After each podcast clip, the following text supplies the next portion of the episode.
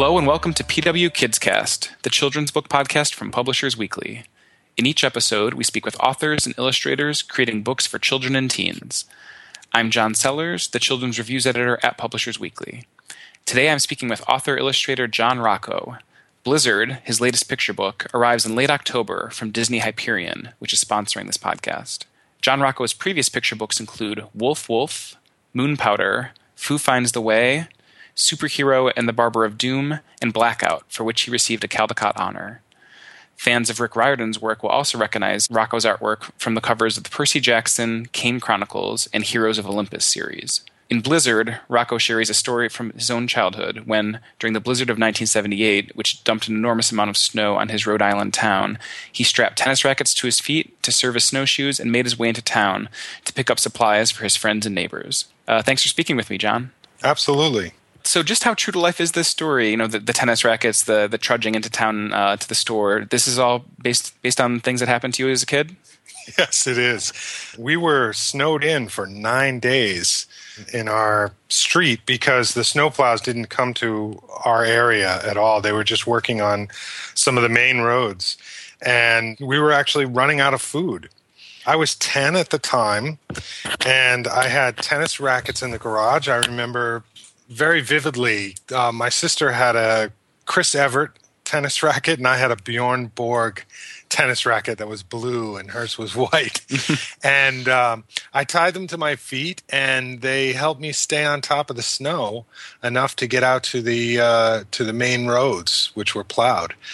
You know, they, they clumped up quite a bit, but mm-hmm. uh, they they worked because walking through the snow, it was anywhere from three feet deep to, you know, in some places it was way over my head because uh, there was a lot of snow drifts uh, from the wind. So it was uh, it was wild. So it sounds like a, not, it definitely made a mark. Did you, did a lot of uh, memories of the blizzard really stick with you even to this day? Was that a pretty easy thing to, to draw from with the book?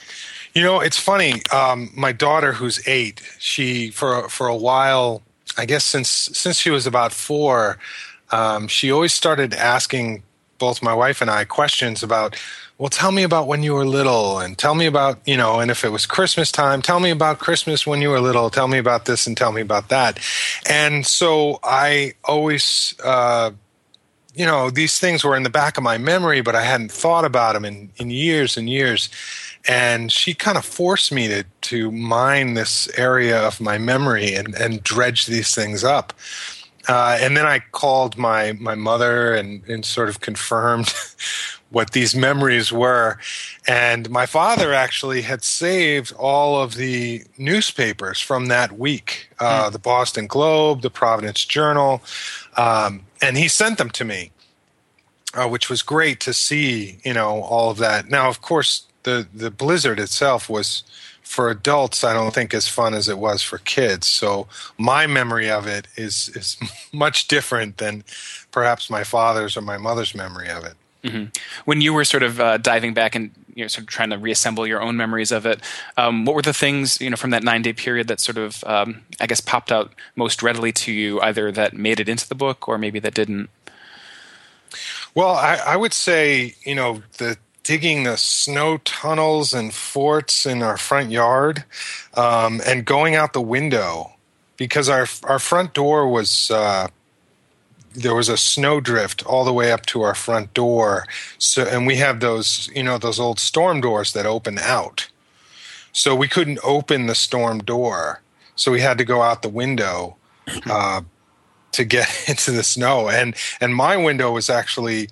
The window that we could go out was my bedroom window, which was above the bushes, and the bushes were covered with snow, and we basically fell out the window into the snow and went straight down. Mm-hmm. And um, my father pulled us out, but my sister and I just got buried in the snow instantly.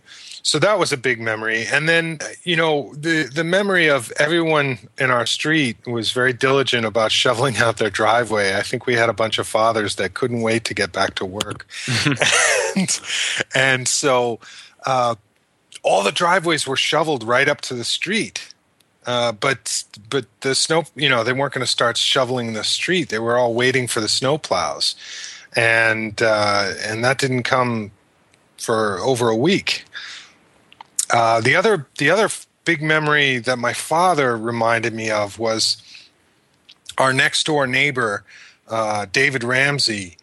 Uh, when the snowplows fa- finally came, he ran out to the end of his driveway and plopped a big bottle of whiskey in the middle of the in the snow for the snowplow drivers. Mm. And um, so I wanted to put that in because, like, all the parents came out and gathered, but of course, you know, hot chocolate seemed like a better choice than uh, than whiskey.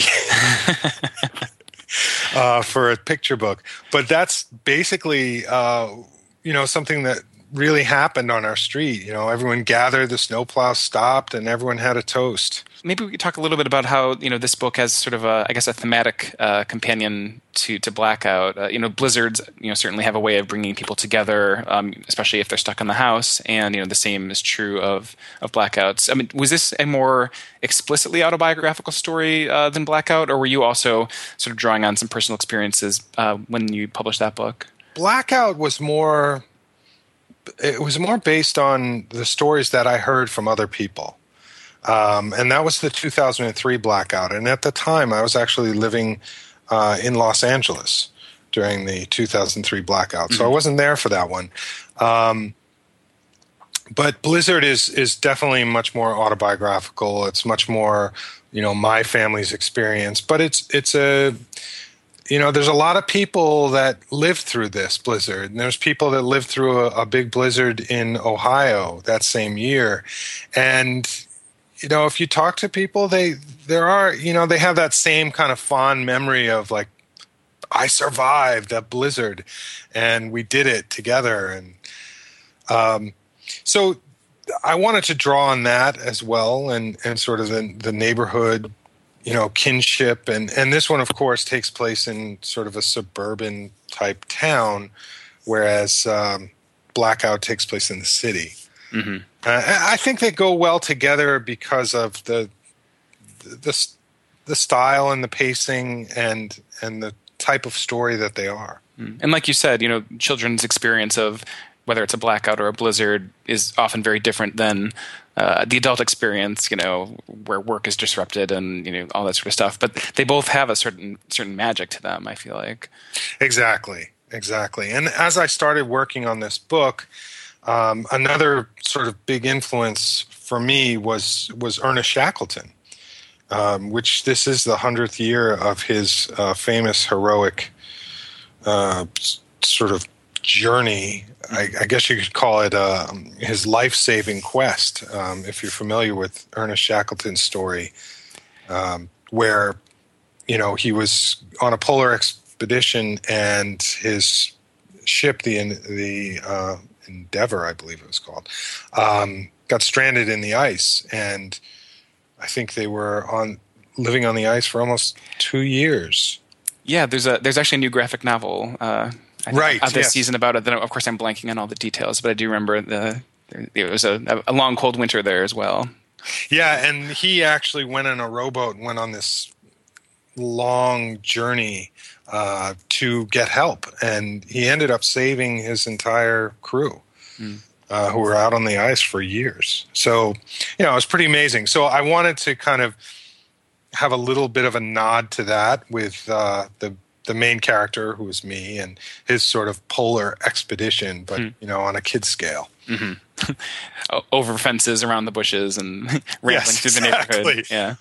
Um, so now I do have to ask, you know, you, you said you have a daughter, she's eight, a uh, little younger than you were, but, you know, if there's, you know, major blizzard in the next, you know, couple years, are, are you going to, uh, you know, are, do you have t- tennis rackets handy? Is she going to get a chance to reenact this, or is this a, a different time, different place kind of thing? You know, it is a different time. It's, mm-hmm. it, and, and, uh, you know, I'm, I'm sort of nostalgic for that time when when we were left to our own devices as children. Uh, you yeah. know, we could go out and we could go on adventures, and and they just can't do it anymore. You know, mm-hmm. they it's whether it's not safe or we've become more helicopter parents, constantly hovering over our children to make sure they're safe. Um, yeah, the times are different, and and you know, I, I like to reminisce in in my books about those.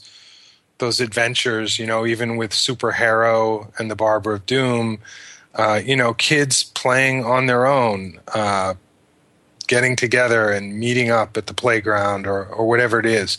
And, and I was that kid. You know, I left the house in the morning, uh, especially summertime, uh, and I would go fishing down at the end of our dock, and uh, I wouldn't come back until the end of the day. Mm-hmm. And we'd have all sorts of adventures. But now it's like, you know, you could live in a neighborhood and not even know your neighbors. Mm-hmm. Uh, we've become so much more insular. Well, that certainly felt like a big part of uh, Blackout, where it really took something as dramatic to disrupt uh, daily existence, where you could finally be out in the street and, you know, on the rooftops and sort of connect with the people around you. Exactly, yes. Since we're talking about Blackout, and since I'm forcing you to to dredge up all these uh, memories, I feel like I need to ask about uh, the Caldecott honor. Uh, can you talk a little bit about that morning as much as you remember it and getting that phone call? Oh, yeah, gosh. Um, it was amazing. I mean, I don't I don't know what to say, except it was, uh, you know, something that you, you, you, you dream about. Mm-hmm. As a children's book creator, I mean, That that is just the ultimate. And so to get that call on that book um, was beyond thrilling, you mm-hmm. know. And it's it's the biggest feather I could ever put in my cap.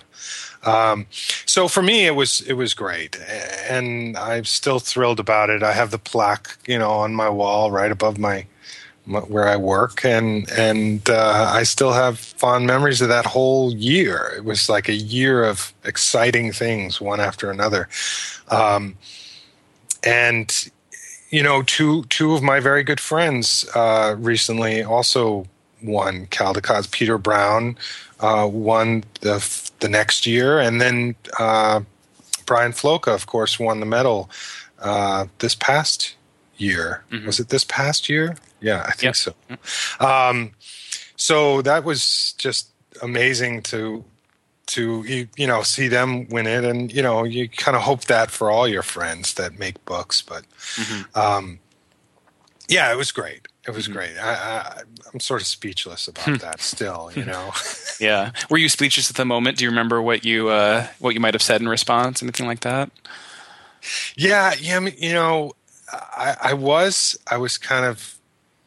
I was in shock and thrilled, and it didn't really sink in, you know. It took a while for it to sink in of what it really meant. Mm-hmm. Um, and and just meeting people as you go to events and sign books and have them tell you, you know, how much the book meant to them and and how the, you know, how they connected with it. Mm-hmm. And I think that's kind of the the ultimate reward for making a book, and, and then having people connect with it in that way is is fantastic. Mm-hmm. And um, you know, onto a slightly different topic. Uh, you know, you've been involved with the uh, you know the Rick Riordan uh, with the Percy Jackson books and his his artwork for for several years now. Um, yes. Do you remember what that was like at the beginning, and what's it been like being involved with such a, a sort of prominent uh, franchise for for a while now? Yeah. Um, Well, the beginning was like, okay, this is here's a here's a book jacket job, and it was my first book jacket that I'd ever illustrated. Hmm. Um, and you know, you don't know that this thing's going to explode into what it's going to what it is now. You know, which I don't know, forty million copies in print or something, mm-hmm. and um, and you know, it was. I, I remember reading the book, and, and they asked me if I could make a cover for the for the first one, which was The Lightning Thief, and it was a redo of the original cover. Um, they had a cover, but apparently they wanted to change it up, as they often do mm-hmm. for books, to see if it could get a little more traction. And uh, and so I had no preconceived notions of what a middle grade children's book cover is supposed to look like, so I kind of did my own thing, and it seemed to work. So they kept me on to do the next series and the next series, and, and next year I'll be starting uh, to illustrate the covers for the Norse mythology series, mm-hmm. uh, which he just announced the title, Magnus Chase and the Gods of Asgard, I believe it's called.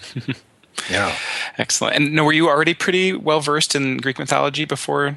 before this series, or is that something you sort of had to No, I've kind on. of I've kind of been catching up on it as I I had read Doliere's stuff, and then I perused through some of Robert Graves' stuff, which is amazing. Um, so yeah, I'm I'm still learning as I go, and and now I'm hopefully going to learn a lot about Norse mythology.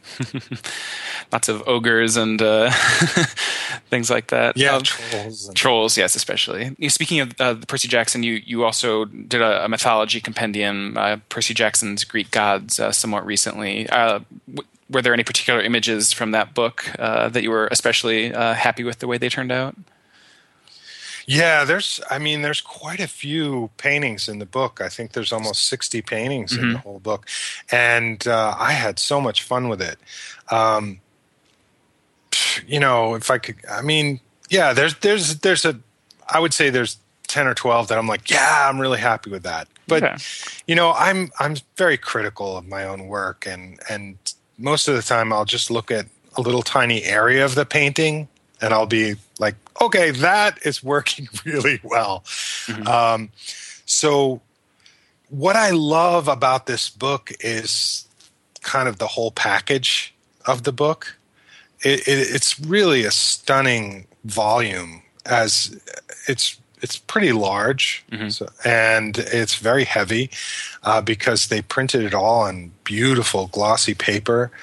Um, so I, I'd have to say that the book as a whole is kind of something I'm very proud of. Sure. Uh, it's one of those volumes that you can kind of put on your shelf and or put on your coffee table. And I love beautiful books. So for me to be part of making one was just thrilling. Getting back to picture books a little bit, uh, do you see yourself uh, continuing to illustrate other writers' work as well, or have you found, you know, with these last few books that that's taking more of a back seat as you want to illust- write and illustrate your own stories? Well, it's funny. Uh, I started writing and illustrating my own books kind of right off the get-go, which I was very lucky to have that opportunity to do it, uh, and and then I. also started illustrating manuscripts. If a manuscript came in and I felt it was a good fit, uh, I would do it. And and so far that's been really fun too. It's a very different challenge and it's a very different process for me. Um, right now I just finished yesterday the final painting of a of a picture book that someone else wrote. Um, and uh, the I'm not sure when that's coming out. I think it's coming out in the fall of next year. It's called Beep, Beep, Go to Sleep, written by Todd Tarpley. Hmm. And uh, and so I I thoroughly enjoy both, you know, writing and illustrating and and illustrating someone else's manuscript. With when I work on my own, I'm constantly changing the text as I'm as I'm coming up with the images. And you know, finessing and tweaking and, and things like that. With Blackout, I ended up trying to make that a wordless picture book. Uh, for me, that was the goal for a long, long time. I had done about eight book dummies, mm-hmm. all wordless. And then I suddenly realized, you know, if I just sprinkle in a few words here and there, it's really going to help this move along and give it some pacing that I needed. And and that's how that book evolved, was was really having all these images in my head and, and then finding the right words to kind of balance it all out. Now, uh, your wife, Eileen, is also a, uh, a children's book creator. Have the two of yes. you ever discussed uh, working together? We have. We kind of tried at one point. We had a story that we were working on. But it's funny, we, we kind of have very different aesthetics when it comes to, I guess, storytelling. Mm-hmm. And so, and we're both illustrators. So, you know, she's making her own books. She has her vision and I have mine. And, and uh, maybe someday we'll do something together. Um, it's funny. I'm, I'm very good at like shading and, and lighting and things like that. And she's really good at line work. Um, so you'd think, oh, maybe we'll, We'll start working on the same art together, which could be a possibility. She's working on a graphic novel right now, mm-hmm. and uh, which I guess will take another year or so for her to finish. So, you know, maybe when she's done with that, we'll talk about it. Hmm. And uh, are there any other uh, projects you're you're working on uh, that you can talk about at all? Maybe another middle grade novel or something after Swim the Rock or something else? Yeah, um, Swim That Rock is uh, came out in April, and uh, the co-author, Jay Primiano, who I wrote the book with, um, he and I have been talking about a sequel, and uh, we're sort of in the very beginning stages of it. Uh, we'll see how much we can get done over the next year. And uh, I'm going to be working on a sequel for How to Train a Train, which uh, was written by Jason Carter Eaton that came out uh, last year. Oh, excellent. Yeah. Well, uh, congratulations again on Blizzard, and uh, thank you for speaking with me. Thanks very much. I I enjoyed it tremendously. Once again, I've been speaking with John Rocco, whose new picture book, Blizzard, is out in late October from Disney Hyperion. Thank you for listening to P W KidsCast.